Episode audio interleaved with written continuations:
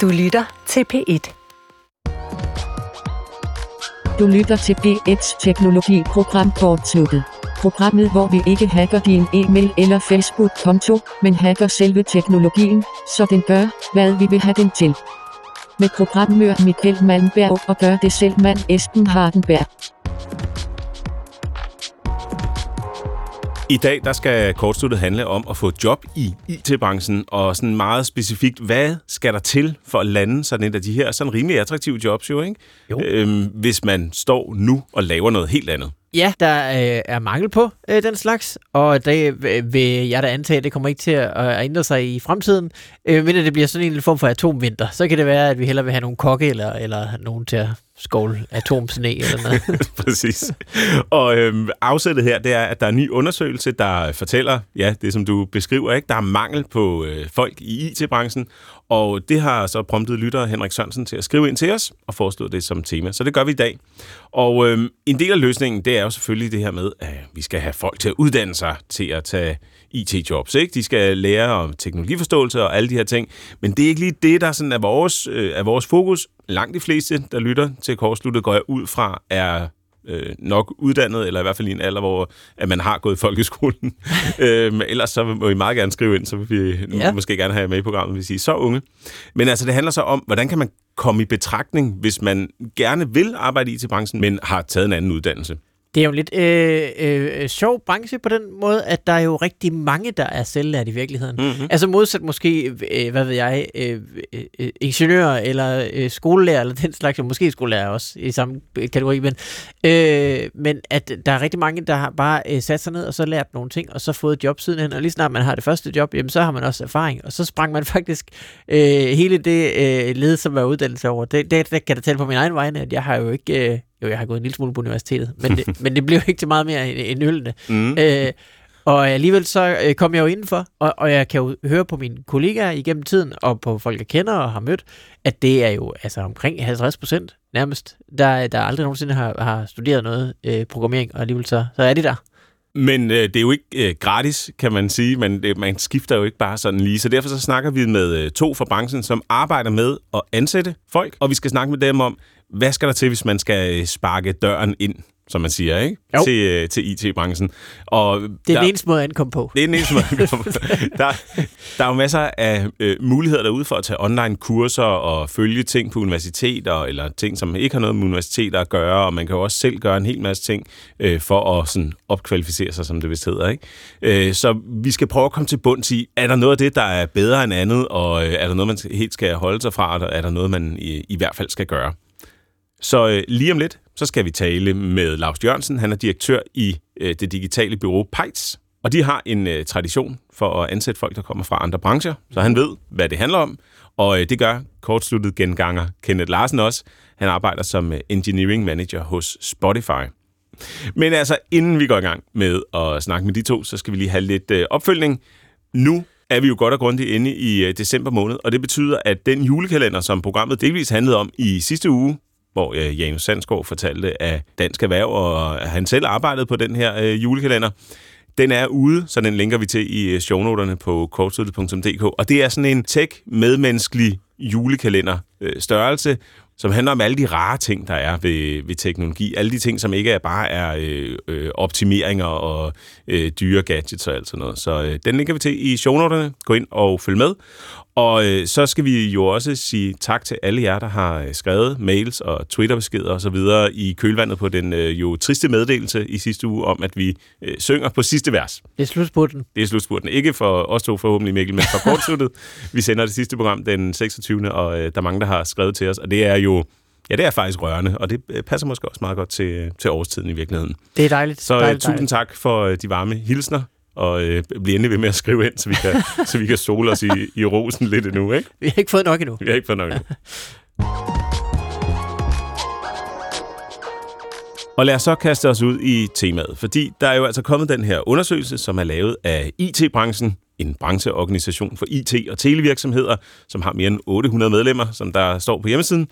Og øh, i den her øh, undersøgelse, der har 218 danske erhvervsvirksomheder så været med, og 89,9 procent siger, at de gerne vil ansætte flere IT-folk. Det er jo næsten dem alle sammen. Det er faktisk et ret højt tal, Ja. Når det kommer til procenter i hvert fald. og øh, der er cirka 44 af de her erhvervsvirksomheder, som vil ansætte 0-10 procent flere. Så er der øh, 36 procent, der vil ansætte 10-50 procent flere. Det er ret. Det, det, det er jo faktisk en ret stor... Øh, øh, Det er mange jobs. det, det er mange jobs, ikke? Ja. Ja. Og øh, så er der cirka 10 procent, som ansætter mere end 50 procent flere IT-folk, end de øh, allerede har. Og det handler rigtig meget om softwareudviklere og programmører. Der er omkring 66 procent af efterspørgselen, der går på, på den slags. Øh, og så handler det også om database og drift og support og øh, webdesign og UX, som det hedder. Sådan lidt en bred paraply for, for en masse øh, sådan brugeroplevelse, ikke? Jo. Og også ledelse. Der er omkring 30-35 procent, der, der efterspørger de kvalifikationer. Så det er noget. Det er hele stakken. Det er, hele, det er hele stakken, ja. Ja. ja. Og øh, nu skal det så handle om, hvad skal der til, hvis man står uden en IT-uddannelse, og vil sparke døren ind til nogle af de her øh, attraktive jobs, som jo øh, sådan traditionelt set er ret godt lønnet, og også har nogle ret attraktive sådan, øh, vilkår i forhold til, at man kan arbejde remote nogle gange, og øh, det, det er sådan ret fleksibelt i forhold til mange andre jobs, ikke? Helt klart, hvis man kan lide kontorstol, så er det noget for, øh, så er det lige noget for dig. Yes. lidt senere, så skal vi som nævnt snakke med Kenneth Larsen fra Spotify, men først så skal vi møde Lars Jørgensen, direktør i det digitale bureau Pejts, der har tradition for at lade den der dør blive sparket ind. Det kan være, den bare står åben. Ja, det kan være, den bare står åben, faktisk. Velkommen til Kortsluttet, Lars. Mange tak skal du have. Vil du ikke lige give os bare lige øh, en enkelt sætning på, hvad laver I hos Pejts? Jamen altså, du har jo øh, fuldstændig rigtig fat i det. Vi er et, øh, det, vi selv plejer at kalde et øh, teknologitungt digitalt bureau. Øh, og hvad betyder det i en verden, hvor øh, der er tonsvis af bureauer? Altså for os betyder det, at øh, vi leverer de her bureauydelser, men vi er store på sådan de tekniske løsninger. Der er langt over 50% af vores stab af folk, der har terminalen åben hver dag. Øh, vi laver typisk nogle øh, sådan lidt større øh, kundevendte løsninger for øh, blandt andet mediebrancherne, men også nogle kunder som øh, Fitness World eller Boligsiden, eller sådan den størrelse, sådan en kundevendt øh, teknologisk løsning.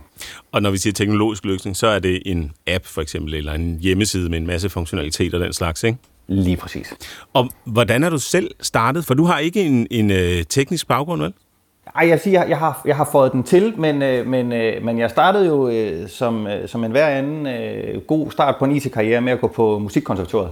Sådan. øh, nej, men jeg tror da også helt klart, det er derfor, jeg har... Øh, for mig er det sådan et, et hjertebarn, det her med at få... Øh, få øh, være åben over for, for karriereskift og få nogle folk ind. Jeg har også været i, øh, som formand for et aftagerpanel på IT-universitetet i en del år, øh, hvor der også kom nogle folk ud, i hvert fald lige til at starte med, som var sådan lidt i tvivl om, hvor, hvor skal jeg lige sætte mine fødder, og øh, der var også i indtægget på det, back in the day, der var de meget åbne. Altså, jeg, jeg har faktisk gået på IT-universitetet med min øh, konservatorie-bachelor som fundament, mm-hmm. øh, og det synes jeg jo selv var, var helt fantastisk. Mm-hmm. Øh, men ja, jeg, jeg har gået konservatoriet der først, og, og, og levede af at spille nogle år, og det var sådan en klassisk... Øh, man var ung, og det ville man skide gerne, og det var drømmen og så videre, og, og så fandt jeg bare ud af, at jeg havde lyst til at lave noget, hvor jeg var sammen med voksne mennesker i løbet af dagen, og, øh, øh, og, og, og, øh, og, og lave noget andet end at undervise og, og så videre også, og har altid været computerglad og så videre. Men så gik jeg på IT-universitetet, øh, og så fik jeg faktisk mit, øh, mit første job som et studiejob. Øh, og det var fordi, dengang, øh, dengang jeg var færdig der, der var Drupal, det var det hotteste, man, øh, man kunne arbejde med. Jeg ved ikke, om I kan huske det, men der var jo sådan hele den her sådan search i, i, i community omkring open source, og shit man, vi stikker det to the man, og, øh, og øh, licenserne er ude, og vi laver bare det hele selv, og vi giver det til hinanden, så hver gang. Og det var mega fedt, og det var sådan helt, når man kom øh, helt udefra, øh, og jeg, jeg, jeg, kunne ikke, øh, jeg kunne ikke udvikle dengang. Øh, så når man kom udefra, var det bare, altså det var så fascinerende, hele den der bevægelse, og øh, alting var gratis, sådan, kom, vi holder et meet-up, og, øh, og, og folk sponsorerede ting, og, øh, og så videre, og, øh, og da jeg så er gået på IT-universitetet, der, der havde jeg ligesom taget mit første, altså jeg skrev min første linje kode der, og altså jeg gik på øh, øh, kaffe latte linjen ikke? Altså, øh, så, så, så det var jo, det, jeg havde, jeg havde et flashkursus og lidt, øh, lidt POP og så videre, Ja, og, det og ligesom rodet så. med det her, ikke? ja. Jamen, og, og, og elskede det. Det er jo også det der med, når man starter lidt senere, ikke, så, så, øh, så ved man også godt lidt mere om, hvad det er, man gerne vil. Ikke? Så jeg vidste 100% at jeg skulle have de der valgfag, der handlede omkring det. Ikke? Mm. Men, øh, men så gik jeg til den der Drupal Camp og havde rodet lidt med det, og, øh, og havde, jeg, jeg havde vel haft noget POP-valgfag et eller andet, ikke? Altså, øh, og kunne ikke få det til at fungere. Ja, først så sad jeg ved siden af en og sagde, prøv at hjælpe mig lige. Altså, jeg har white screen of death, jeg kan ikke få det til at fungere. Øh, og så hjalp han mig. Og, øh, og, og IT-branchen var jo også ung dengang, og der var lige så meget behov for folk, som der er nu, så, så, så tilbød han mig et job. Altså, så min manglende evne til at starte Drupal op, var altså nok til at få mit første, mit første studiejob. og det var skide fedt, så, så havde jeg et bureaujob der, og fandt ud af, at det var lige mig. Altså, øh, jeg synes, det var mega fedt, og det var rigtig meget sådan noget learning on the job. Det var en lille bitte afdeling, og vi lavede løsninger for kunder, og øh, og arbejdede i det her open source system, hvor man, hvor man fik nogle ting ud og leve hurtigt, og man kunne trække på et stort community. Lige pludselig lå alting jo åben på nettet, så man kunne finde det, man skulle bruge, og mm. hvis man stillede et spørgsmål i en tråd, så var der nogen, der hjalp en. Og, altså, ja, så, så, så derfra kommer også min, sådan, min passion for det her med at, at få nogle folk ind lidt skæve steder fra, og få dem hjulpet i gang. Ikke? Og hvem har du, du og I så gjort det sådan helt konkret med? Hvad, hvem har I for eksempel ansat?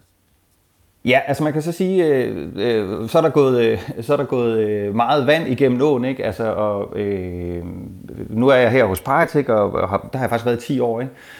Øh, og, og undervejs, der har vi jo så sådan tænkt sådan, hvordan, hvordan kan vi få nogle, nogle, øh, nogle folk igennem, ikke? Altså helt konkret, bare for lige, altså der har jeg en, øh, en øh, teknologidirektør, som, øh, som er startet i SAS, øh, så han har været 15 år i SAS, inden han kom til os. Øh, vi har tidligere professionelle håndboldspillere, øh, andre kreative, der kommer fra noget konservatorie, eller arbejdet på La Fontaine i, øh, i 10 år, eller, mm. eller, eller sådan noget. Ikke? Altså, men fællestrækket er jo selvfølgelig, at de har gjort et eller andet for at gøre sig relevante. Ikke? Altså, så, så der er typisk en, en, en eller anden form for efteruddannelse, eller en kvalifikation, de har, de har tillært sig. Ikke?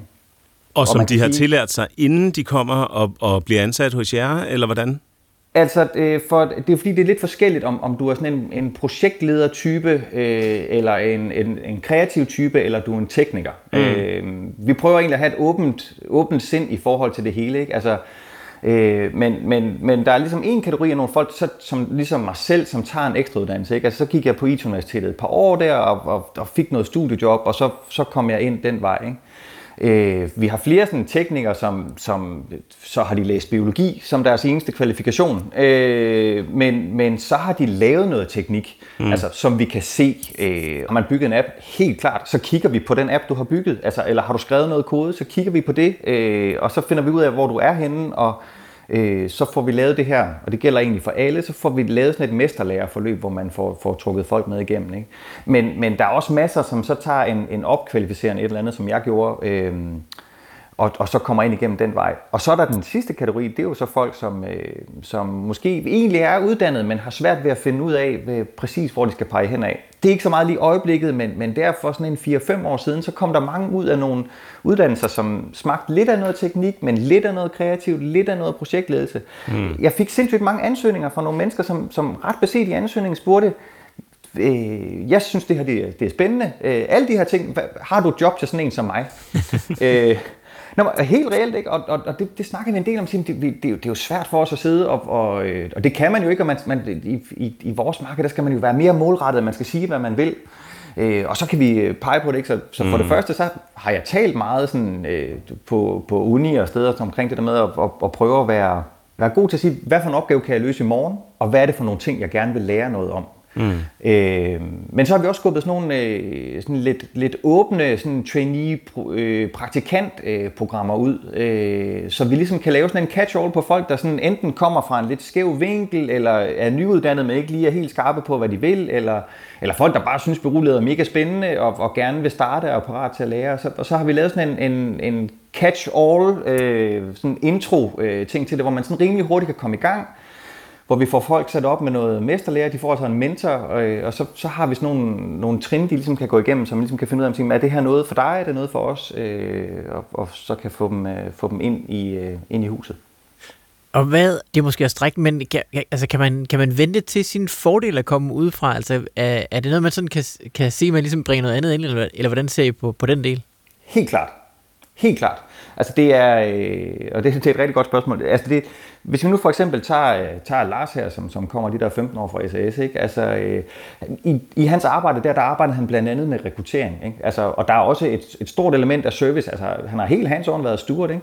Øh, og det er klart, selvfølgelig skal man have et abstraktionsniveau, hvor man ligesom kan sige, det kan jeg kanalisere og bruge til et eller andet. Ikke? Altså, øh, Øh, men der er ikke nogen tvivl om, at evnen til at få, få rekrutteret i vores marked øh, betyder jo sindssygt meget. Så, så hands erfaring med lige at have taget 1000 interviews, har det en værdi? Øh, ja, det har det. Hmm. Øh, den der forståelse for øh, at få, få, få lavet en god service, en god serviceoplevelse, og få, få, nogle, få nogle kunder godt igennem et forløb, øh, og, men også at have nogle firkantede processer, der understøtter ned, det ned bagved, har det en fordel? Ja, det har det sgu altså de, de elitesportsudøverne, de har jo, altså de er jo sindssygt stærke på deres vindermentalitet og sådan nogle ting. Så der er også noget med, at altså de er rigtig gode til det med at sådan, altså, sætte nogle mål, og hvordan når vi hen til de mål, og hvad er de små trin, der skal til for, at vi når det mål. Om det så er et IT-projekt, man skal udvikle, eller en afdeling, man skal bygge op, eller øh, eller, eller hvad det er, så, så er det nogle kæmpe fordele. Ikke? Altså, jeg, jeg synes klart, de der folk, der lige har, øh, har 10 års livserfaring, og kaste dem ind i mixet, øh, det, det er super fedt, så det ikke er nødvendigvis nyuddannet det hele. Mm. Øh, ja, det, det, det, har, det har givet os rigtig meget, øh, synes jeg. Og hvor typisk er den tilgang? Altså, du snakker meget om det her med mesterlærer, og, og, øh, og hele konceptet her er jo selvfølgelig folk, der kommer udefra, men er det noget, man ser i, øh, i andre byråer også, eller måske mere sådan bredt i, i, øh, i IT-branchen? Ved du det? Altså, jeg, har, jeg, jeg tror, det ville være naivt at, at tænke, at jeg havde, jeg havde opfundet hjulet her. øh, øh, men, men, øh, men jeg har indtryk af, at de større steder, der går man meget hårdt efter, at folk skal have den helt rigtige uddannelse, og så kører de mega hårdt på med graduate-forløb. Og så sidder de nærmest og konkurrerer på, øh, altså ligesom advokaterne, når folk har været fem år på uddannelsen, så, så vil de gerne have dem ind. Øh, det er ikke så meget. Øh, hvor, altså, det kan godt i min optik blive lidt snævert synet, ikke også? men det er klart, når man er meget stor, og man skal ansætte et eller andet 200 mennesker om måneden, altså, så, så bliver det jo meget sådan den der, og der kan det være svært at sætte de der ting op. Ikke? Jeg har klart indtryk af, at der er masser af andre steder, man kan, man kan komme i praktik og alt muligt. Der, der er det jo særligt, særligt de unge, de går efter, og selvfølgelig har de også noget mesterlærer ting. Jeg, jeg, jeg tror, det der er unikt for os, det er, at vi, vi bruger en del tid og energi på det, øh, og, og vi er meget, øh, vi er meget ops på, når vi tager de her ind. Altså det, jeg sidder faktisk selv og kører, øh, kører, kører første vy på, på nogle af de her, eller på de her ansøgninger, der kommer ind via vores sådan, officielle program. Fordi jeg synes, det er vigtigt. Altså, øh, og det er vigtigt det med, at hvis man kan se noget potentiale i folk, også lige gå den ekstra mil og sige, ah, måske kunne vi, kunne vi finde en plads herovre. Ikke? Og, og så er der også det med, øh, med betalingen. Altså når man kommer ud efter en eller anden uddannelse, måske som datalog eller noget lignende, så har man jo selvfølgelig nogen, man kan sammenligne sig med i forhold til, hvad man forventer at skulle kunne få ud af det rent økonomisk. Men øh, når man kommer hoppende fra et andet sted og ligesom kommer, kommer bravende ind i, i branchen, hvad skal man så øh, hvad skal man så forvente? Altså, hvordan skal man, hvor dyrt skal man sælge sig selv? Ah ja, det er et godt spørgsmål. Altså, helt lavpraktisk, så er det jo sådan, når man når en markedsværdi, så kan vi også bare se, så nytter det ikke noget at høns med det. Altså, så skal folk have en markeds, markedsløn og, og markedsvilkår og alt muligt andet, og det er vi øh, super afslappet omkring, fordi så løser de jo også en opgave for os, som har værdi. Mm. Til gengæld så synes jeg, at øh, altså, Datalog er et meget godt eksempel. Altså, hvis hvis, øh, hvis øh, du præsenterede mig for øh, 10 nyuddannede dataloger, der havde lyst til at arbejde øh, i, øh, i bureaubranchen, så havde jeg ansat dem i morgen. Ingen problem. Mm-hmm. Øh, men men, øh, men øh, når man så kommer et andet sted fra, øh, så, så, er det jo, så bliver man jo ansat på sådan nogle ting som attituden også. Og en del af attituden, det er at være villig til at lære.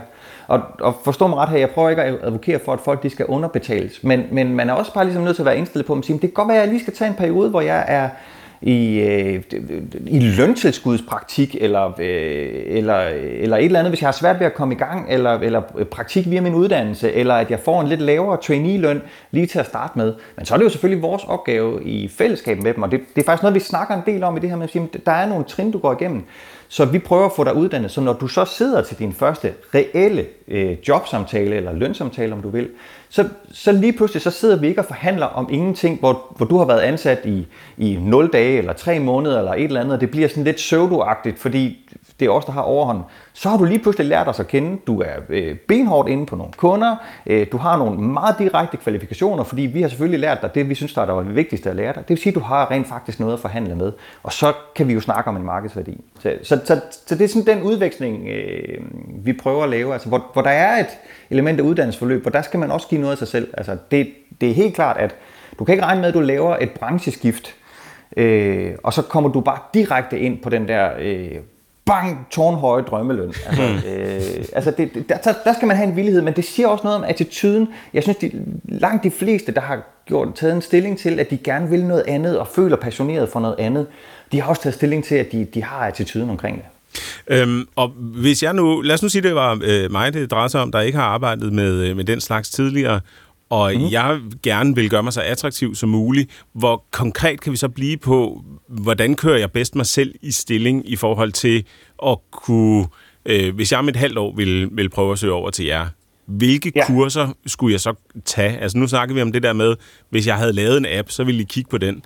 Øhm, det, det er jo selvfølgelig noget, jeg vil kunne gøre derhjemme bag skrivebordet og så videre, men, men, mm-hmm. øh, men der har også været der er også mange online-kurser og universitetskurser og så videre, som man kan tage for ligesom at sige, når men nu har jeg faktisk noget lidt mere, og ja, hvis det nu var lønnen, det drejer sig om, så forhandle med, når jeg, når jeg sad over for jer. Ikke? Øhm, er, der noget, er der noget, der er bedre end andet i forhold til, til de her muligheder, der jo bare er, øh, der er tons af mange af?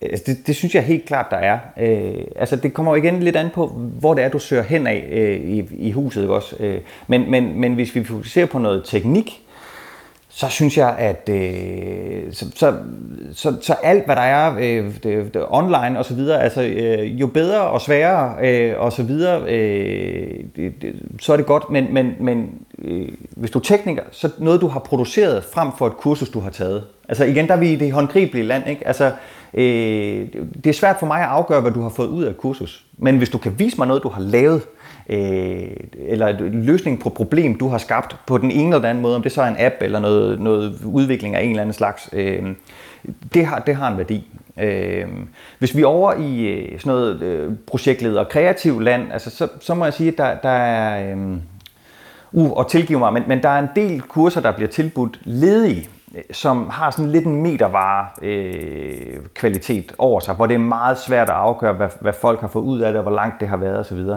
Det, der, er, der er jeg nok mere til nogle af de sådan klassiske certificeringer. Altså hvis man så kan tage en, en af sådan set en hvilken som helst projektledelsescertificering, eller, øh, øh eller et eller andet, øh, det giver en værdi. I forhold til de kreative, så, så, øh, så er det også at vise noget, du har lavet, nogle tanker, du har tænkt, været med. Gå ud og arbejde gratis på et eller andet projekt. Ha' et produkt, du kan vise os, så vi kan se, hvad du har tænkt med det, mere end at, at kurserne egentlig er afgørende. Mm. Reel uddannelse betyder selvfølgelig mega meget. Det er klart. Altså, det, jeg har en klar idé om, hvad jeg får, hvis jeg får en, en, øh, en ITU'er eller en CBS'er eller, eller et eller andet. Det kan jo sagtens være overbygningsdele eller så videre. Det, det er mere de korte kurser, det er svært for os at afgøre, om, om man lige er, øh, hvor meget man har lært på sådan et fire ugers kursus. Det er jo meget specielt også måske for byråbranchen. Nu må du rette mig, hvis jeg tager fejl, men man kan jo, altså, det, det er jo øh, ikke helt øh, utænkeligt, at man kan have, øh, hvis man bruger øh, altså, lidt tid og nogle aftener på at øh, tage sådan et, øh, et, et kodekursus og så lave sin egen app, at man så kan komme ud i enden af det og have næsten øh, mere værdi, end øh, hvis man havde brugt fem år på datalogistudiet, og, øh, og ikke havde lavet en app i sidste ende. Ikke? Altså, det, det er jo en lidt atypisk branche på den måde. Så kan man jo ikke øh, blive læge, øh, operere, operere nogen øh, lidt om aftenen, og så, og så kommer vi tilbage efter. Men altså, med, med engagement og, øh, og viljen til ligesom at, at, at kaste sig ud i det, hvad man ikke ved, og, og, øh, og, og løse de problemer, jamen, så kan man jo sådan set sagtens altså, blive øh, fuldstændig lige så kapabel, som, som hvis man havde fået en universitetsuddannelse.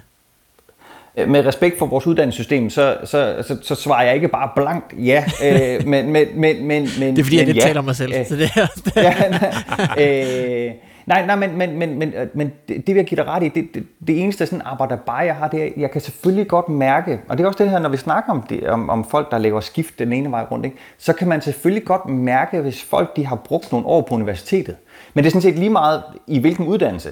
Det, altså, øh, kan du følge mig? Altså, ja. hvis man, det, det, det her med, med og, og, der er masser, jeg siger ikke, man skal, være, man skal have gået på universitetet for at forstå en, en kompleks problemstilling, men, men der er alligevel noget tendens derovre.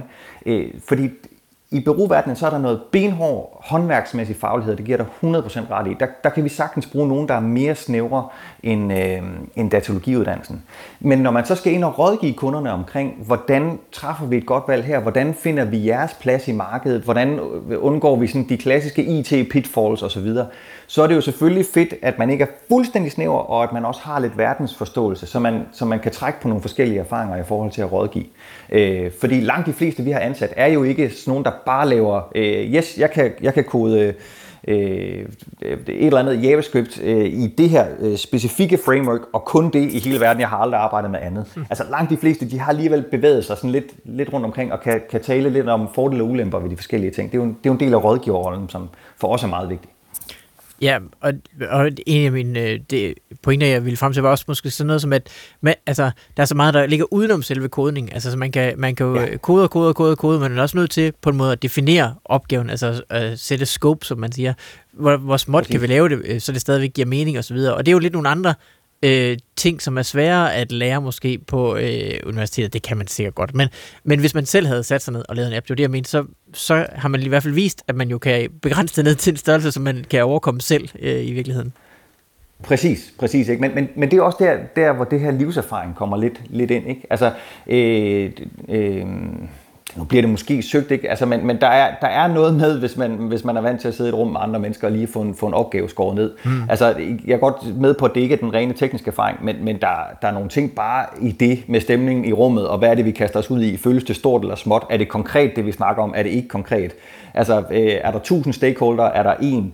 Øh, øh, lyder tre uger realistisk, eller lyder det øh, utopisk? Øh, og, mm. og har vi sådan en... Øh, hvad er forskellen på, øh, på can-do-attitude og så ukulig tidsoptimist? Ikke også? Altså, der, der er sådan nogle livserfaringsting, som, som kan være fedt at have med. Ikke også? Altså også øh, folk, der har børn, er gode til at lægge en plan. Altså, det, det, det, men sådan er det jo. Ikke ja. også? Altså, øh, ja. Øh, og det, det synes jeg, det er nogle kvaliteter, vi, vi i hvert fald værdsætter at få med også. Og lægge en ny kun... plan, når de finder ud af, at den ikke dur. ja, præcis. Altså, ja, og, og vi skal stadigvæk være færdige inden klokken 4, ikke? fordi der skal ja. du hentes. Ikke? Ja. Altså, øh, øh, ja, så der, der er helt klart noget der. Og her til sidst vil jeg gerne vende tilbage til noget af det, du, du sagde lidt tidligere, som handlede om, at mindre steder er me, mere tilbøjelige til at tage øh, folk ind, som måske ikke er sådan helt øh, skåret fuldstændig til det, de, de nødvendigvis står og mangler. Er, er, det, en, er det en rettesnor, jeg kunne, jeg kunne gå efter? Altså at, at tage nogle mellemstore eller, eller mindre virksomheder, i stedet for at gå efter de helt store, hvis jeg vil øh, ind i branchen? Jeg har svært ved at udtale mig om, om hvorvidt det er en generel tendens. Det er en, det er en tese, jeg har. Øh, jeg, jeg kan jo tale ud fra min, min egen navle og sige, vi har i hvert fald en størrelse, hvor vi kan tillade os at gøre, som vi vil. Øh, så, så, så, så vi kan tillade os at gøre det. Jeg har indtryk af, at der er mange, der har de her graduate-programmer, men om, om de store også har noget sådan catch-all og, og, en, øh, og en nifty HR-afdeling, som, er, som har mod på det, øh, det ved jeg ikke. Min, min, min tese er, at det er nemmere med et mindre sted. Lars Jørgensen, direktør i øh, det digitale bureau Pejs. Tusind tak, fordi du var med i Kortsluttet. Tusind tak, fordi jeg måtte være med. Ja, og vi øh, fortsætter med temaet efter øh, en lille afbræk her, men øh, vi forlader ikke helt det her med at skulle programmere, fordi vi skal nemlig fortælle om en helt særlig øh, julekalender, mm. som er en programmeringsjulekalender, der hedder Advent of Code – og øh, sådan overordnet kan jeg sige, det er en, der er lavet af en øh, gut, der hedder Eric Wastel, eller Wastel, en programmør, og en, som også arbejder med at udvikle øh, programmeringsframeworks, tror jeg det hedder. Blandt andet noget, der hedder Vanilla.js. Uh, nu skal du passe på, Esben, ja, fordi Vanilla.js betyder lige præcis, at man ikke bruger et framework. Ah, ja. okay. Beklager meget. uh, jamen, så kan det gå jo. Men uh, det er i hvert fald sådan noget, han arbejder med. Ja.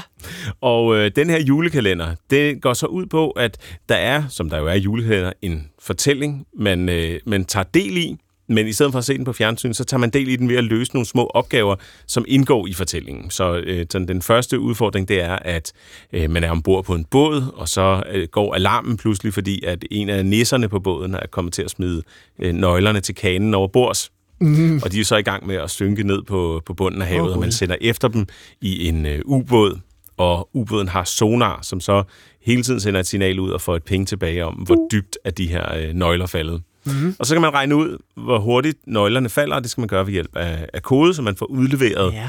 en uh, lang række af tal, der fortæller noget om dybden, altså det, hvor lang tid ja, det tager ja. for sonaren her at komme tilbage. Og så skal man behandle de der tal. Man skal ja. løse det problem, og sådan er uh, julekalenderen så opbygget, ikke? Og øh, det, der så er fedt med sådan noget kode, det er jo, at man kan, du får noget input, så skal du selv skrive maskinen, og så giver den noget output, og det kan du jo så, altså, det kan maskinen også tjekke, om du så har løst øh, opgaven rigtigt, ikke? Så hvis du bruger de rigtige værktøjer, så, kan du, så har du både øh, sensor og øh, materialet øh, indbygget. Ja, og det, det var meget sådan, jeg har haft nogle introducerende kurser til programmering på universitetet, og det var også sådan, det foregik. Vi skulle lave en øh, billetmaskine, kan jeg huske, mm. i Java på et tidspunkt, og så var det også det der med, at man, man skal gå de her øvelser igennem, og så tjekker den ens, øh, ens syntaks og ens forskellige modeller igennem for, hvordan man har lavet det. Og det er lidt på samme måde, det fungerer her. Ikke? Men så bygget ind i en hyggelig julefortælling, og det er jo der, jeg synes, det bliver, det bliver rigtig godt. Jeg ved, du har øh, lavet den tidligere. Ja, for nogle år siden, der var jeg med en halv decembers tid, eller sådan noget. Der havde jeg nok ikke nogen børn, øh, så det hjælper lidt på det. Ja. Øh, nu skal julekalenderen helst være fyldt med chokolade. Mm. Øh, altså, det er jo sjovt, og det er jo nogle øh, lidt... Øh, altså, når man programmerer, så er rigtig meget arbejdet jo ting, man har løst før. Og så, ja. man, så kan man sige, jamen, så er det jo ikke, så kræver det ikke en stor tankevirksomhed, for så, så er det jo mere sådan lidt, måske, skal den her knap være rød eller grøn, eller skal den være det eller det, eller skal den ligge her eller derovre, eller hvordan skal jeg behandle det her data, som jeg har behandlet 100 gange, det skal jeg så gøre igen, men en lille smule anderledes. Mm. Hvor sådan noget som det her, det er jo opgaver, som man øh, altså aldrig har stødt på før, og som faktisk kræver sådan en, en bredere palette af, af ens øh, viden efterhånden. Så det, de er faktisk ret kompliceret, og man kan arbejde med programmering. Selvom man har gjort det i mange år, så kan man godt møde sådan en opgave og tænke, åh gud. Øh, og noget andet, der er sjovt, det er jo, at det er jo ikke sådan, at der er én løsning. Øh, sådan er det måske i matematikkens verden, eller ja. så videre. Det, altså, der, der er jo en løsning, vi går efter, så er det den, man tager, så er det den eneste, der næsten kan være. Det er jo lidt mere som en fristil, hvor du øh, mere sådan skal prøve at finde ud af, jamen, okay, hvordan vil jeg gøre? Og så kan man gå lidt den ene retning, lidt den anden retning, man kan slå nogle omveje og sådan noget. Mm. Øh, og så løser man det forhåbentlig, eller måske sjovest, uden at kigge på nogle, andre, nogle andres løsninger. Øh, og når øh, så er færdig, så tænker man, åh, oh, det var godt nok øh, lidt, lidt tør sveden af panden, ikke? Og så siger man, det var, det var, det var det, jeg klarede den. Så kan man jo gå ind og kigge på de andres løsninger, fordi meget af det var open source, og folk poster de her løsninger på internettet, og se, der er nogen, der er meget smartere end dig, der har måske gjort det på en del af koden, og en del af tiden, og man ja. tænker, gud, nej, hvad gør de her? Ja. Hold det op, ja, nej, det har jeg slet ikke tænkt på. Øh, så det er jo morsomt, og en morsom måde at ligesom, øh, udvide sine programmeringskundskaber på. Ja. Og nu sagde du, at du havde gjort det en halv december. Det er jo også meget sådan, øh, hvad, hvad hedder sådan noget, uforpligtende, ikke? Jo. Man, man kan godt gøre det, og så bare hygge sig med det, og så lade være at løse noget som helst, men bare øh, bare vide, at man, har, at man har været der, og så er man længere, end hvis man ikke havde gjort noget. Uden tvivl. Øh. der findes faktisk en service, der hedder Exorcism, ligesom at uddrive en djævel, men, ja. men skrevet på en måde, så det også er Exercise, ah. som er øh, sådan nogle opgaver her til alle kodesprog, der nærmest øh, er, hvor du også øh, går dem en af gangen, og så er der sådan et community bygget omkring, at man kan se hinandens løsninger og kommentere på dem og give dem pointer. Øh, der er vist også noget indbygget, hvor du skal faktisk godkende nogle andres løsninger. Altså sådan, du optjener nogle sociale mønter af en eller anden art, ja. øh, for at øh, kommentere på de andre, så, så man kan hjælpe hinanden. Ja, her der er også noget, man skal, man skal indsamle stjerner for ligesom at, at kunne, kunne gennemføre julekalenderen, hvis, man, altså, hvis det er det, man går efter. Ikke? Ja. Øh, og der står også på hjemmesiden, at den bliver også brugt til sådan noget i forhold til, når man skal ansætte meget apropos øh, folk, så bliver det brugt som sådan en test i forhold til, hvor, hvor, hvor gode de er til at lave den her form for problemløsning med kode, som jo er det, det handler om, og som vel ofte er det, programmering i det hele taget handler om, at løse et eller andet, øh, et eller andet problem, øh, og, øh, og gøre det ved hjælp af et stykke software. Ikke? Det er jo det er jo måske meget, meget typisk det, der er, der er sagens kerne. Ikke? Jo, jo. Og nu har jeg lige eksperimenteret en lille smule med, øh, med den her opgave, og det er jo ikke der, der står godt nok, at øh, jamen, man kan godt, man kan behøver ikke at være programmør, man behøver ikke have erfaring med det og sådan noget. Og det, det er sjovt, det siger programmør ja. altid. Ja. så nej, men det kan du godt, det kan du godt komme ind i. Det er, ikke, altså, det er jo ikke nemt, det er reelle programmeringsopgaver, ja. ikke? Altså, og, og databehandling øh, skal man sådan prøve at komme ind i et, i et mindset omkring, hvordan kan jeg, hvordan kan jeg få behandlet det her data, jeg får, jeg får stået ud. Ikke? Ja. Øh, så man skal ikke regne med, at det bare er sådan, man lige skal få sat et, et, et, øh, en semiko, et semikolon og få oprettet en variabel og sådan noget. Det er ikke sådan noget, vel? Det er sgu, øh, ja. det er for alvor, ikke? Jamen, sådan er det typisk. Og, og der er sådan et spring, hvis man kommer fra overhovedet ikke at kodet, til at skulle kode mm. lidt, så er der sådan lige en lille værktøjskasse, man skal have, som er sådan noget som at gemme en variabel, hvad vil det sige? Eller der er nogle datatyper, man skal lære, et, et array eller en liste, eller hvad det nu hedder, det sprog, man skal lære. Øh, og hvis man slet ikke kender noget af det, så er man godt nok lidt på barbund med sådan en opgave her. Det, det, vil, jeg, det vil jeg kende. Ja. Øh, men, men har man skrevet en lille smule kode i et eller andet sprog, og ligesom har været, er kommet over det lille første vejbump, så, så kan det da godt være, at man med hjælp af at kigge på nogle andres løsninger måske, kan, kan hjælpe sig selv igennem øh, opgaven her. Vi linker i hvert fald til øh, programmeringsjulekalenderen i øh, shownoterne. Advent of Code hedder det. Og øh, så kan vi jo se, I må meget gerne skrive ind, hvis I øh, løser opgaverne. Hvis der måske endda er et dansk forum, for, hvor, man, ja. hvor man deler løsninger og, øh, og hjælper hinanden, hvis man sidder fast. Shownoterne ligger altså selvfølgelig på kortsluttet.dk. Og hvis du har tips eller kommentarer, eller vil, vil sende din løsning ind, så kan du gøre det på øh, kortsluttet.dk eller på Twitter med hashtagget kortsluttet. Vi kommer nok ikke til at læse alt koden op i radioen, men øh, det kan være, vi nævner det. For åben parentes. Vi vender tilbage til dagens tema, som er altså det her med at få job i IT-branchen. Og tidligere der snakkede vi med øh, Lars Jørgensen fra Pejts, som har tradition for at ansætte folk, der kommer fra øh, andre brancher, der branchehopper, Ja. kan man måske sige. Og øh, nu skal vi sige velkommen tilbage til Kenneth Larsen, der har været med i programmet før, og som arbejder som engineering manager hos Spotify, og som blandt andet arbejder med at øh, ansætte folk. Og velkommen tilbage, Kenneth. Ja, hej hej. Det er jo ret nyt, at du er blevet øh, engineering manager, ikke sandt? Ja, det har jeg faktisk været i en tre års tid nu. Nå, okay. Men det har i hvert fald været øh, øh, en, øh, en rejse med, hvad skal man sige, der er gået fra at være programmør til at blive så manager. Men, men hvad, det- hvordan ja. gik det egentlig før det? Altså, hvordan kom du helt ind? Ja, Hvordan jeg fik mit første job i, i tech? Ja, Um, jo, jeg, jeg fik tilsnedet mig en studenter med hjælp af plads mm. en gang i et, i et bureau, der hed Novicel. Um, og uden at rigtig at kunne finde ud af noget, så jeg lærte en del der. Og så fik jeg mit første fuldtidsjob ved at finde en sikkerhedsfejl i et produkt, jeg rigtig godt kunne lide. Og fordi jeg vidste, at jeg ikke ville kunne klare deres interviewproces, så sendte jeg bare øh, den lille fejl til dem, og så var de imponeret øh, med det samme. det er jo der, man kan enten blive sagsøgt eller blive lovprist. Præcis. Jeg tjekkede lige, øh, jeg tjekkede lige hvem deres ledelse var først, inden jeg ja. sendte det. Øh, og uddannelsesmæssigt, hvordan, hvad, er, er du IT-uddannet, som man siger? Jeg har studeret øh, informationsvidenskab og filosofi, så det, det lugter lidt af, af teknologi, men mere på sådan en, en projektlederagtig øh, måde. Ikke, ikke så meget programmering. Men du har arbejdet som programmør, og vi skal jo selvfølgelig komme tilbage til, hvad man så laver som engineering manager, men du har arbejdet som programmør i mange år også, ikke? Jo, præcis. præcis. Og hvad har du lavet der? Jeg har primært lavet øh, uh, frontend-udvikling. Uh, øh, det har jeg lavet mange år. Um, så jeg har bygget uh, websites um, for en masse forskellige firmaer, både som uh, freelance, men også som fuldtidsansat i forskellige startups i København og, og i Tyskland. Og frontend er jo der, hvor man typisk, altså det er jo modsat det, man kalder backend, som er sådan lidt et, et skæld, der samtidig er ret tydeligt, og samtidig flyder lidt, men, men, øh, men øh, i hvert fald kan man måske sige, at frontend, det er jo det, der vender ud mod øh, brugerne, simpelthen. Så, så der kan man jo også komme i, øh, få nogle af de lidt mere øh, bløde værdier måske i spil, altså øh, tale om intention og tale om øh, øh, brugervenlighed og sådan nogle ting. Det er klart, det, det er det, brugeren ser, så det er også det, brugeren taler om. Så, så der er noget andet på spil der, end der er nødvendigvis er med, med backend-udvikling, hvor der backend-udviklerens kunde er jo frontend-udvikleren, og frontend-udvikleren har, har brugeren som kunde på en måde. Og hvordan er du så gået fra at, at være frontend-udvikler til at være manager? Fordi det er, jo, det, det er jo det, der er i din titel i hvert fald, at du er, ikke?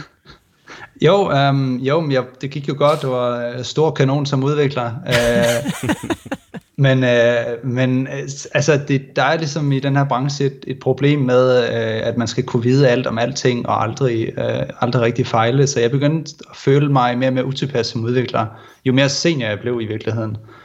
Um, så selvom jeg havde tv, der kunne bakke det op, og jeg øh, strøg igennem alle ansættelsesprocesser, jeg har aldrig fået et afslag på et job øh, som, som programmør, så det gik jo godt. Øh, men jeg følte mig mere og mere utilpas med det, og så øh, kunne jeg se den her sådan lys for enden af tunnelen, der hed øh, management, hvor jeg stadigvæk kunne arbejde med det, jeg kunne lide, men øh, jeg behøvede ikke nødvendigvis at sidde og kode mere. Um, så det var egentlig et valg, jeg tog om at, om at prøve at gå den vej. Det er jo det, man kalder øh, syndrom måske. Altså, at Ja. man simpelthen føler, at man ikke ved, hvad man laver. Fuldstændig. og er bange for, at Øhm, folk det, finder ud af det, at man ikke ved det. Ja, og det er jo det er en ret frygtelig følelse at have hver dag fra, fra 8 til 5. Mm. Øhm, fordi man jo skal levere ting, og, og som programmør, alt det man laver er ekstremt synligt for ens kollegaer, fordi de skal jo typisk øh, læse din kode igennem og godkende den, før det ligesom bliver accepteret i sidste ende. Øhm, og jeg kan jo bare se alle de her øh, unge genier blev ansat, som jo bare, altså, altså de havde jo fem års øh, datalogiuddannelse og, øh, og byggede deres eget sprog i fritiden og sådan nogle ting. Øhm, og det kunne jeg bare mærke. Det, der, jeg kunne ikke følge med længere, og jeg blev mere og mere senior og havde mere og mere imponerende titler. Men jeg kunne ikke rigtig helt matche det med, hvad jeg selv synes, jeg kunne mere. Men i dag skal det jo måske handle om dem, der ikke er nået så langt endnu, kan man sige. øh, øh, nu er du i, øh, i Spotify, som jo er en stor virksomhed, og du er selvfølgelig ikke ham, der står for hele Spotify, tænker jeg, men, men øh, du sidder jo et eller andet sted nede midt imellem dem på gulvet og dem i, i helt i toppen, øh, og skal jo øh, også være med til at, at ansætte nye folk i Spotify. Hvor, hvor, hvor, meget, hvor kritisk mangler I ligesom folk? Hvor meget gror I, kan man sige?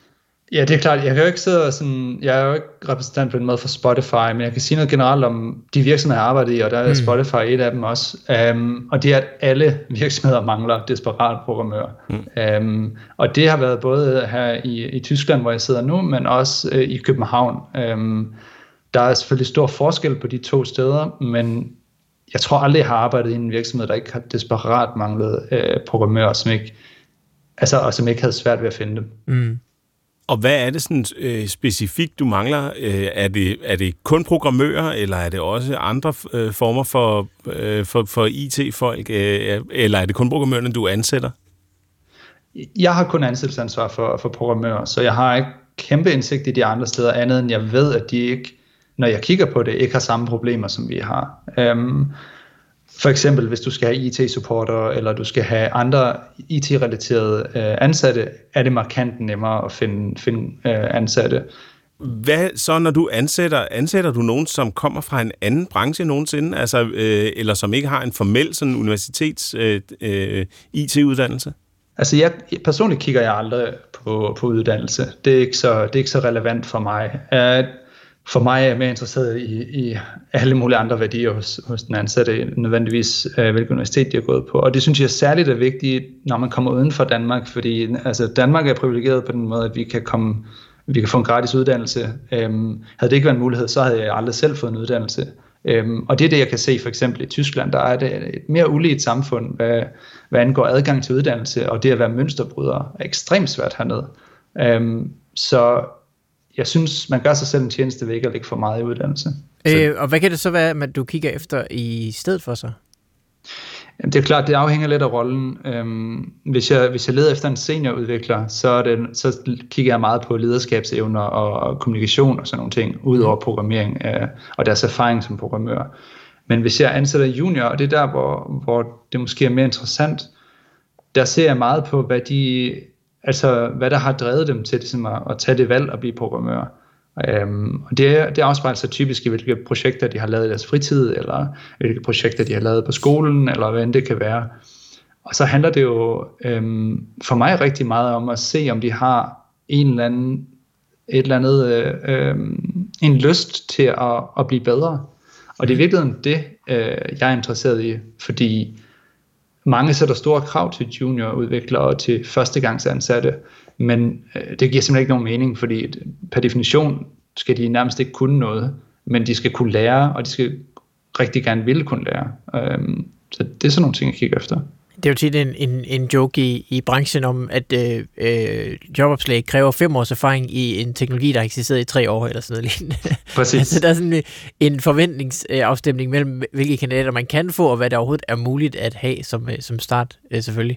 Øh, og det, det skal også siges, at når du siger junior, så mener du ikke nødvendigvis øh, alder, så er det jo simpelthen bare erfaring, altså, eller hvor mange øh, jobs har man haft før som programmør, ikke? Altså, det er jo, det er jo den slags, det, det taler om. Ja, præcis. Alderen, den, det, det spiller ingen rolle. Det handler kon, helt konkret om, øh, hvor man er henne, sådan, øh, hvor mange jobs man har haft og så videre. Mm. Erfaring. Ja. Og hvordan foregår det så, når man søger job? Altså, hvad, hvad er det for en, for en øh, rumle, man skal, man skal igennem? Hvad, hvordan kommer man igennem nåløjet? Ja, det er jo forskelligt alt efter, hvor man gerne vil arbejde, kan man sige. Um, vil man gerne arbejde i den københavnske startup-scene, så skal man være forberedt på, at der er øh, tæt på ingen struktur, og der er tæt på ingen øh, ansættelsesekspertise. Så øh, det er typisk folk, der ikke har stor erfaring med at hyre, som skal hyre folk. Um, så der vil jeg sige, kan det ofte være nemmere at komme igennem nåløjet, fordi det er, det er virksomheder, der er i, i desperat mangel på ansatte, så de har heller ikke altid så mange ansøgere per stilling.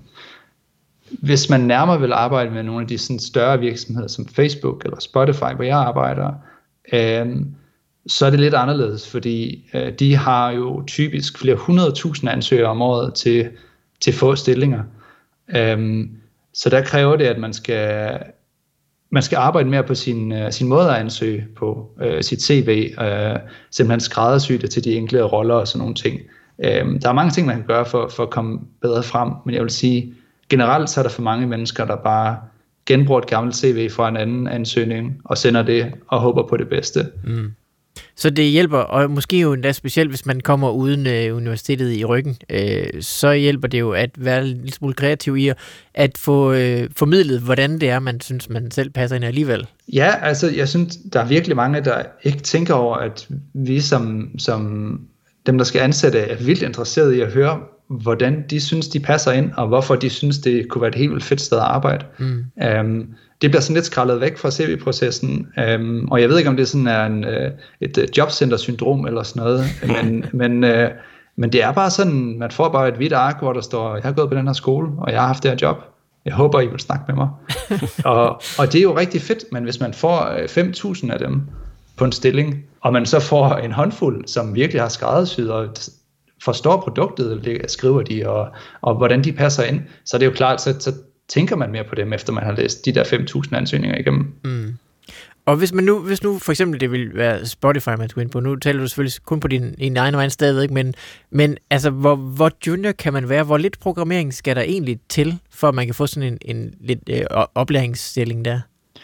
Altså, som jeg har set, så øh, bliver der også ansat praktikanter, som bliver fuldtidsansat bagefter. Mm. Øhm, så, så jeg vil sige, at vi er helt nede på, på næsten ikke at, at, at kunne noget, og så blive oplært, der bliver ansat. Det er bestemt noget, jeg har set her. Øhm, så det kan sagtens også gøre. Og hvad er det så, man skal kunne øh, i stedet for?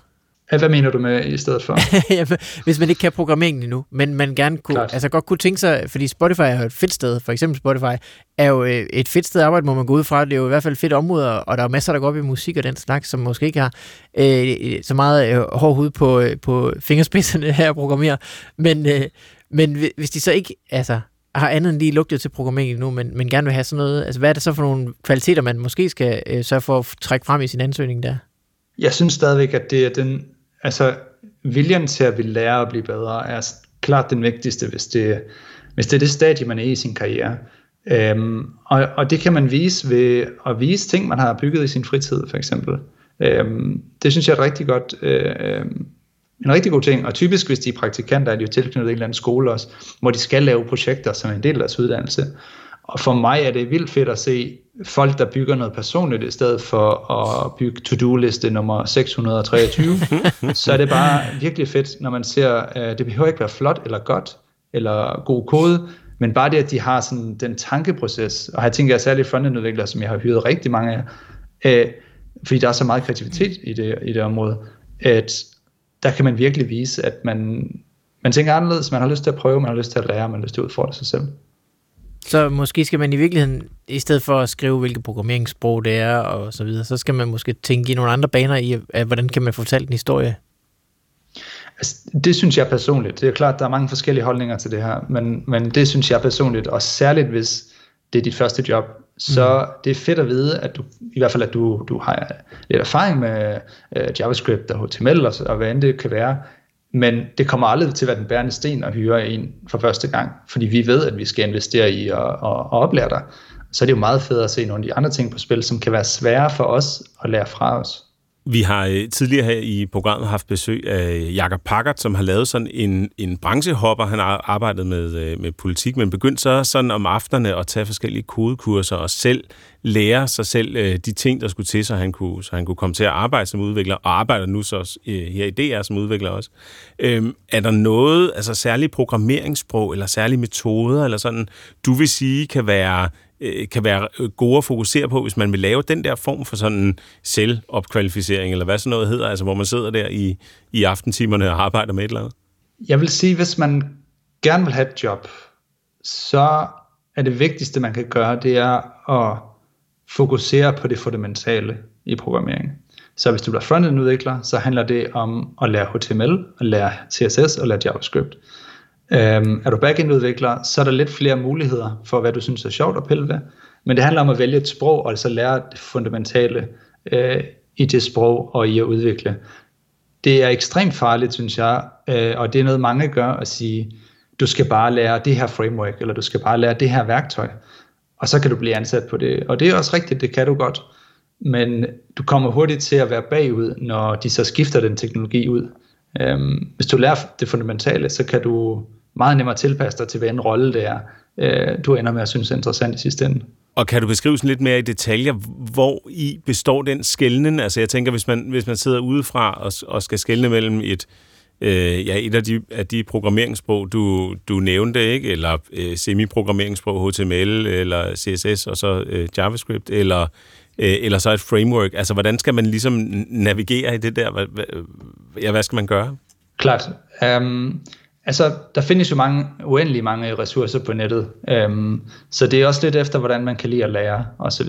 Men det er klart, får du et råd om, at du skal bare lære React, som er et framework, meget, meget populært framework, øh, og så får du et job, det er klart, men når du lærer det, så lærer du også JavaScript og HTML og CSS, det er en del af pakken, øhm, men det stiller dig dårligere i sidste ende.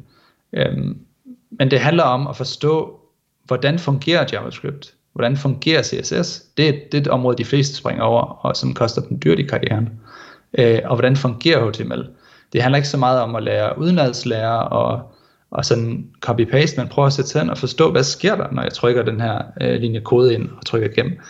Øh, det er de ting, som er fundamentet, og som jeg synes er det, der kan bygge en meget, meget stærk karriere ret hurtigt.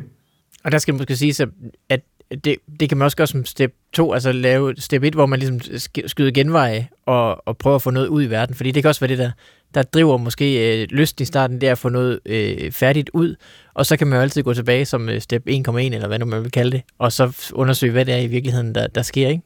Ja, fuldstændig. For mig, jeg lærer bedst ved at bygge små projekter. Øh, det, det er sådan, jeg gør det. Og det er jo det, nogen kan bedst lide at se øh, 500 timer lange tutorials, og nogen kan lide alle mulige andre ting. For mig handler det om at bygge et projekt. Men det jeg så ville gøre, det var ikke at starte det projekt som en React-app eller et andet framework, mm. men starte med det basale, altså en uh, HTML-fil, ligesom uh, internettet dengang det var sjovere, der, uh, og så prøve at bygge det derfra. Uh, det er for mig en meget bedre læringsoplevelse end, end de frameworks, fordi frameworks er rigtig gode i den forstand, at de gør rigtig mange ting magisk for dig i baggrunden. Og det er jo vildt fedt, når du skal bygge en forretning men når du skal lære, så er det bare virkelig øh, en bjørnetjeneste. Og øh, nu fortalte du, at der er super mange ressourcer til alle de her forskellige ting. Er der nogen, som du kender, altså online ressourcer eller, eller andre, som du vil fremhæve, hvor, hvor du tænker, der har du øh, selv lært rigtig meget, eller du ser mange af dine ansøgere komme med, øh, med lige præcis noget erfaring fra, fra det ene eller det andet? Det er svært helt at sætte noget. Altså, jeg har stadigvæk et meget øh, kærligt forhold til Code Academy. Jeg synes, det er et dejligt projekt, og jeg synes, det er tilgængeligt. Og de venner, jeg har haft, som har skulle springe i deres karriere og lære det, der har det været en rigtig god platform at starte på. Det er ikke noget, der vil se imponerende ud på dit CV, og det er sikkert heller ikke noget, du skal skrive på det. Men som læringsplatform er det rigtig solidt. Når du så kommer lidt længere hen, så det jeg ser, der kan virkelig gør en forskel, det er at begynde at bevæge dig ind i open source miljøet. Øhm, og det behøver ikke engang at være, at du skal skrive kode i open source miljøet. Jeg startede personligt ved at skrive dokumentation i, i uh, open source miljøet, og det definerede faktisk resten af min programmørkarriere fuldstændig, uh, at jeg gjorde det. Og jeg ser det samme med andre. Så hvis der er nogen, der kommer med den type erfaring på, uh, så vil det stå ud med det samme, helt klart der får man jo nogle kilometer i benene i forhold til at arbejde sammen med andre programmører, og, og man øh, får lidt øh, tiltusket sig en, en halv praktikplads hos dem, der, der jo øh, på en eller anden måde ved, øh, i hvert fald måske mere end dig, hvad de laver, øh, og får et kig med ind i maskinrummet. Ja, præcis. Det er, det er en kæmpe læringsmulighed, hvis man vælger det rigtige sted. Øh, fordi det er tit nogle ekstremt dygtige mennesker, der har bygget, hvad end der du bidrager til. Og tit er de meget interesserede i at få flere mennesker til at bidrage, så derfor vil de gerne bruge lidt tid på at hjælpe dig. Og det er en, det er en helt vild gave, hvis man, kan, hvis man kan gøre det rigtigt. Og så sådan her til sidst, så skal vi måske sige, at hvis man gerne vil høre mere om dine tanker omkring udvikling, så har du faktisk et, et, et uh, nyhedsbrev, som man kan gå ind og, og abonnere på. Hvad, hvad går det ud på? Uh, ja, det, det har jeg. Um, hver uge så deler jeg uh, nogle artikler, som har hjulpet mig rigtig meget i den uh, rejse fra, fra juniorudvikler til engineering manager. Um, så det er egentlig bare en måde sådan at, at få læst og lært en masse og dele det, uh, og så sparer man lidt tid ved ikke selv at skulle, skulle finde det frem, men man får det i sin indbakke i stedet for. Det skal vi selvfølgelig nok linke til i øh, shownoterne på kortsluttet.dk. Kenneth Larsen, tusind tak, fordi du var med endnu en gang her i Kortsluttet. Ja, selv tak. Det var altså to øh, chefers bud på, hvad, hvad man skal gøre for at øh, gøre sig øh, bemærket, eller for at få en fod indenfor. Ja, og Måske det, endda med et spark. ja. Og den der lidt, lidt øh, hvad skal man sige, traditionelle ting med, jamen, hvis du har lavet noget selv, hvis du har noget at vise frem osv., det er altså åbenbart stadig en, en ting, som der bliver lagt mærke til, i hvert fald hvis vi skal bruge de her to, vi snakker med, som, øh, som repræsentativ for, hvordan, hvad, hvad man skal kunne. Ikke? Jamen, og du kan skrive mig på listen som nummer, nummer tre. Mm. Altså, det er jo også det eneste, jeg har gjort.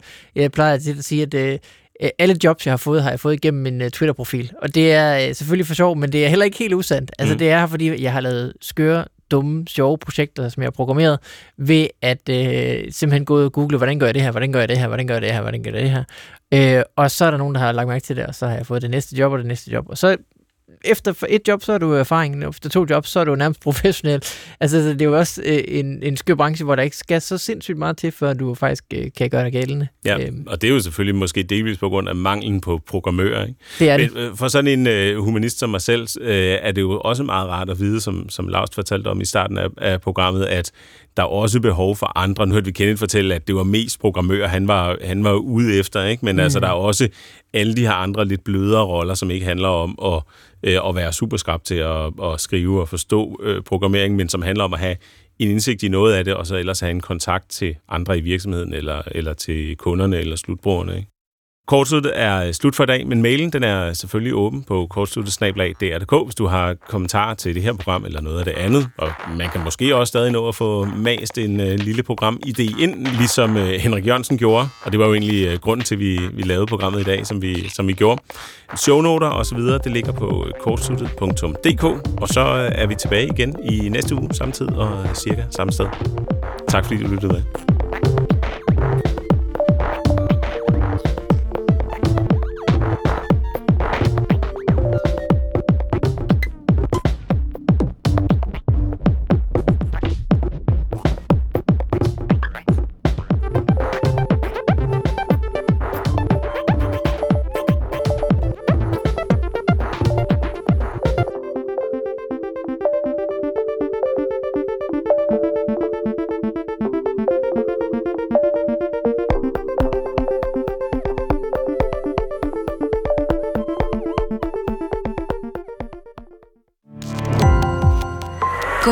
Opdagelse i alle DR's podcast og radioprogrammer. I appen DR Lyd.